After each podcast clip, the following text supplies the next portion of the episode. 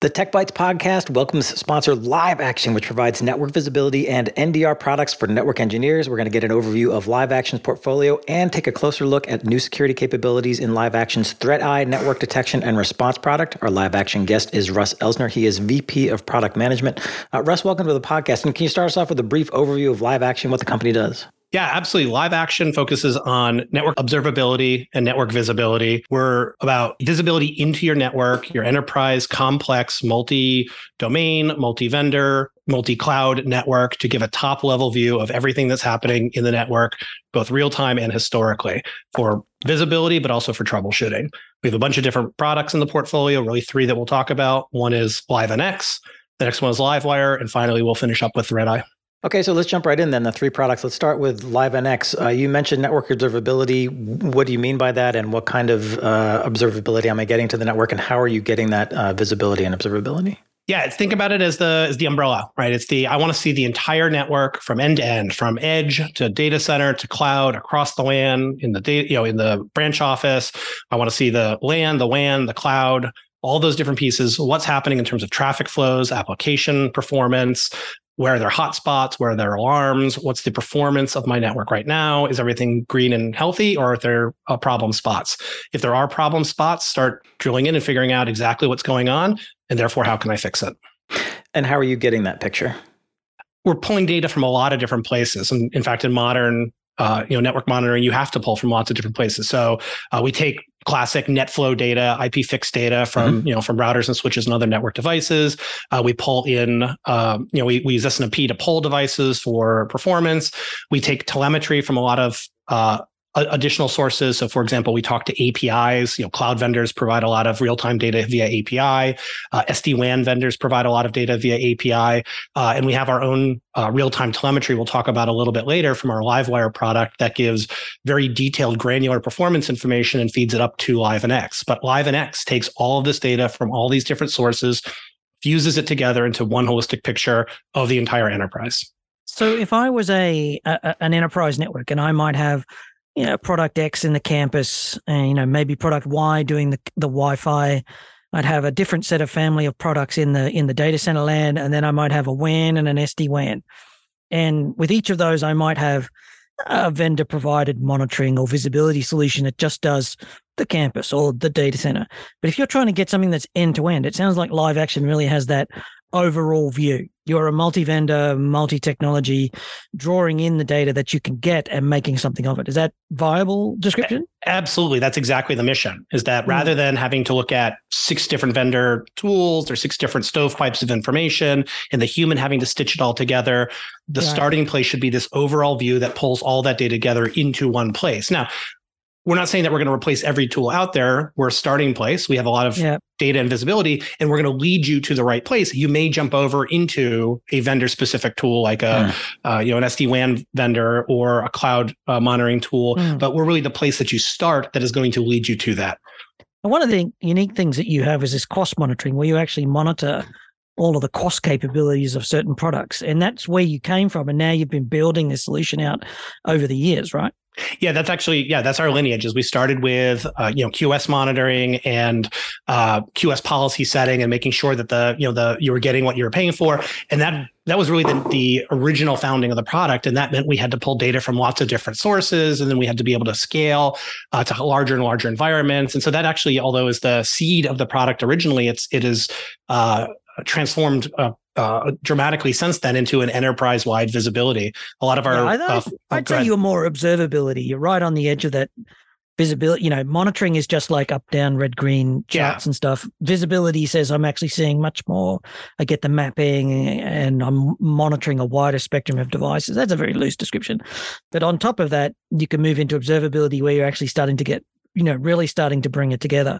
You've been around for a decade, so it's a different. It's a mature company, not a new business. Exactly. Yeah, we've been around for a while, and there's been a lot. There's a lot of engineering in this in terms of getting to incredibly large scale. So we're very, very scalable. We can handle some of the largest networks out there. The complexity of common enterprises, because enterprises are rarely ever single vendor, single generation. They're a combination of different technologies from different vendors and different acquisitions. And so we tend to do best in the more complex the network is, the better we're going to wind up showing our strengths, because fusing that data is really hard, and showing one picture of that fused data from all those different sources, that's tricky. And that's been a lot of work and a lot of energy we put into the product to be able to do that.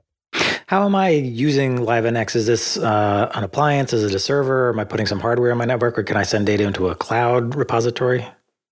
I'll give you a couple different answers to that, but on the NPM side, on the network performance side, is primarily you would have a either an appliance or a VM that you host this on. In fact, when you start getting to large networks, you would wind up having multiple VMs who were horizontally scalable. So as you grow, you can add more nodes to it. And that can be hosted in the cloud. In fact, we have a lot of clients that are moving their LiveNX deployment up to their Amazon site. So we can be in the cloud, or we can be on-prem. And it's really the customer hosts it themselves. Now there are, as we get into some of the other pieces of the product, we'll talk about the packet capture appliances in the LiveWire suite. And those are either physical or virtual appliances, again, that sit there and take packets off the wire, record them to disk, and then, and do real-time analysis. So it's depending on the size and the use case, the deployments might be, very concentrated, or they might actually have a footprint across the enterprise. Okay. Now, one of the things that I know organizations are grappling with, particularly when it comes to visibility or observability, is that more and more traffic, particularly inside the network, is becoming encrypted. What does that mean for you? Do you go blind when payloads are encrypted or traffic is encrypted? When we actually get into the ThreatEye piece of the conversation, that's actually a key founding principle of the ThreatEye piece, is that we are making the assumption that eventually all traffic will and should be encrypted. And this idea of trying to break encryption or weaken encryption or figure out ways around encryption is in fact a misguided approach. In fact, hurts your security posture. And so when we talk about ThreatEye, we'll specifically talk about how we're, with the founding principle behind that science and that technology is, what can we do, assuming that everything will be encrypted? How do we still provide threat detection and threat visibility in a fully encrypted world? So encryption is here; it's here to stay, and it's basically something that we are aware of, and in fact, embracing the fact that everything can and should be encrypted.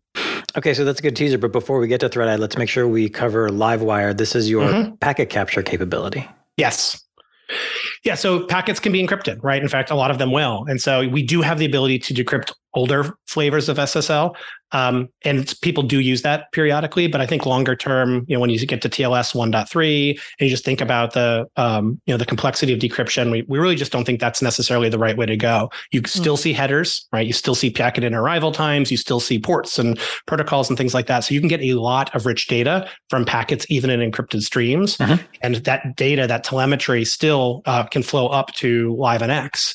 And, we use there's something we call intelligent capture, which is, if you think about capture to disk, writing packets to disk, writing encrypted packets that you're never going to be able to decrypt is kind of a waste of disk space. And so it's really smart about automatically recognizing the encrypted portion of the payload and not writing that to disk. So it'll write the first piece of the packet, and then it doesn't bother committing the other bits to disk, and it saves you both, it adds to performance and it saves you a lot of disk space and ultimately adds retention time. So our approach is, there are some cases where you might want to decrypt it, but I think over time, those are going to become harder and harder. And frankly, they should. Encryption is good, and it, it isn't something that should be broken generally. Okay.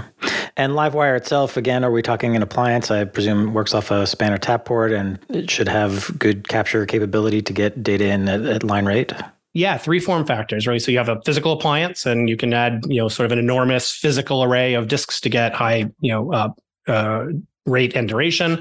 We have virtual capture, and we have capture in the cloud. And so we actually are seeing a kind of a push to do packet capture up in Amazon, for example. And so there's a handful of customers we're working with that classically haven't been doing a lot of network monitoring up in the cloud, and they're finding that to be a pretty bad blind spot. And so the idea of being able to capture packets up in Amazon and use that to troubleshoot applications and performance problems, we're actually seeing quite a bit of an uptake on that area. So it's physical, virtual, and cloud-based packet capture. I think the feature that stands out about LiveWire is the intelligent retention, this idea that you can set up policy to retain the data and then delete unwanted data. You can actually say, I've got this amount of storage. Like storing data at 100 gigabits per second is quite a challenge, right? Sure. So just retaining the headers and writing just the headers to disk is a performance increase. But you've also got the problem of I don't actually want to keep everything. Maybe I only want to keep it for 2 weeks or 6 weeks or some data. So this is a key feature too.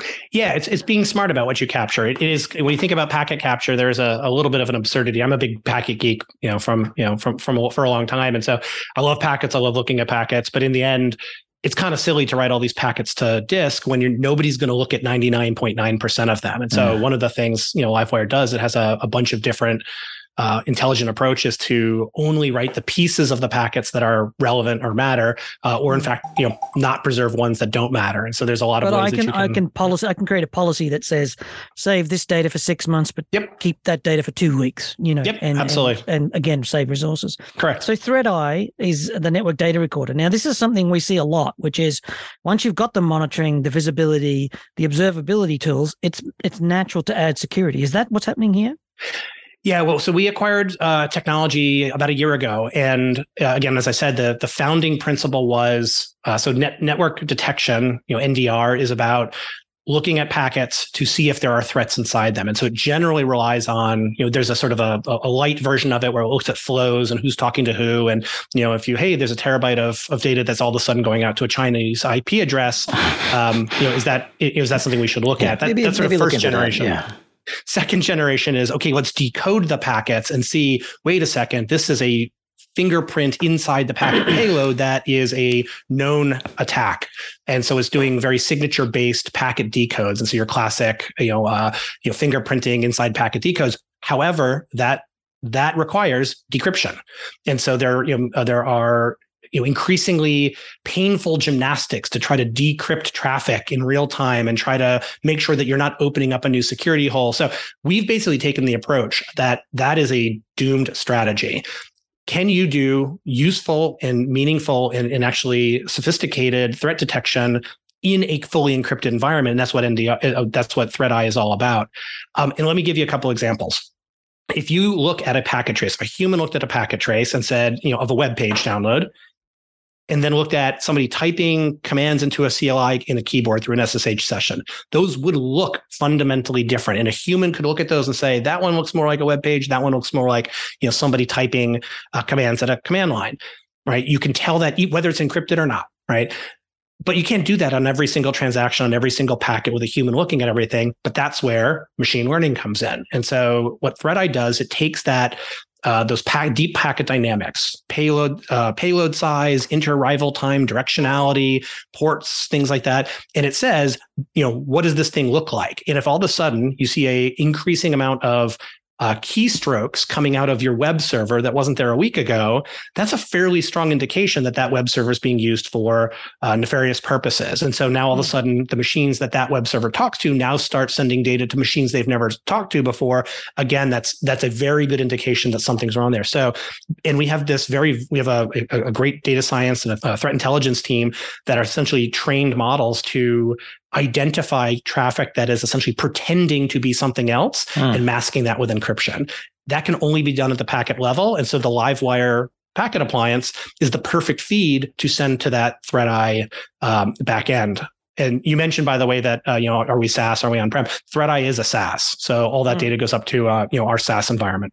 They usually, that's the way it has to be. Right. It's the underlying technology. You need a data lake. You need artificial intelligence, you need burst processing to be able to match the models against the data set. It's just how it has to be, I think, for the time being. But I want to make sure I understand. If I want to get this NDR capability, and I've already got the LiveWire packet capture appliances, there's my capture appliance to get data into ThreatEye as well, right? Yep, and that's part of the beauty of the portfolio is that single LiveWire capability can feed both network performance use cases to the NetOps team or security use cases to the SecOps team. And so, we have customers that are only doing network performance, and they're doing classic bandwidth analysis and application performance troubleshooting. We also have other customers that are using the packet piece for simply the security analysis, so securing their cloud, securing their virtual environment, their data centers, their branch offices, and then we have people that are doing both, right? So it's that LiveWire piece actually feeds up to both sides of the portfolio. And you mentioned there was intelligent retention policies in LiveWire. Can I do the same thing with ThreatEye so I'm not, sending more data than I need to into the cloud?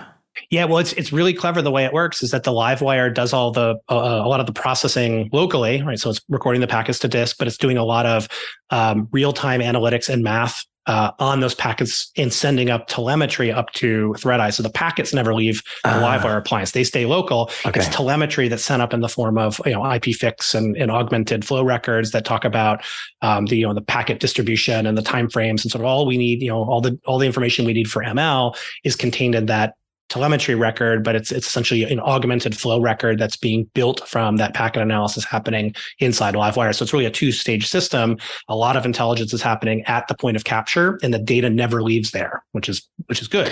And it's really the telemetry that gets sent up to the ThreatEye backend that is what stitches everything together and looks at the bigger picture threat correlation. Right, because I could see concerns with full packets being uploaded to a SaaS service that might make some people nervous. Yeah, I mean, beyond just sending packets up to a SaaS is just the bandwidth. Why would you? Right. That's a huge amount of bandwidth. There's no reason. So yeah, right. The telemetry is a tiny fraction of the overall traffic rate, and it leverages that machine learning. Another example I can give you is if you look at, again, we have a profile of what does the PayPal website look like. And if somebody has been phished in your organization, goes to a fake PayPal site, that profile will look different. And so we'll all of a sudden see somebody trying to go to the fake version of PayPal, and we can alert on that immediately. Is that is places where people phishing attacks direct people to fake sites to harvest passwords and things like that. And those are things we could recognize in real time and alert on those to the security team so they can basically stop it in its tracks. Got it. Well, Russ, we've run out of time. If folks want to find out more about Live Action and the whole portfolio, where should they go? Well, they can go to our website, but I would actually recommend that this audience goes to liveaction.com/packetpushers. We have a kind of a cool gift package up there for you. So go up to liveaction.com/packetpushers, and hopefully we'll talk to you soon. All right. That's liveaction.com/packetpushers. And it sounds like there's a gift waiting for you if you're interested.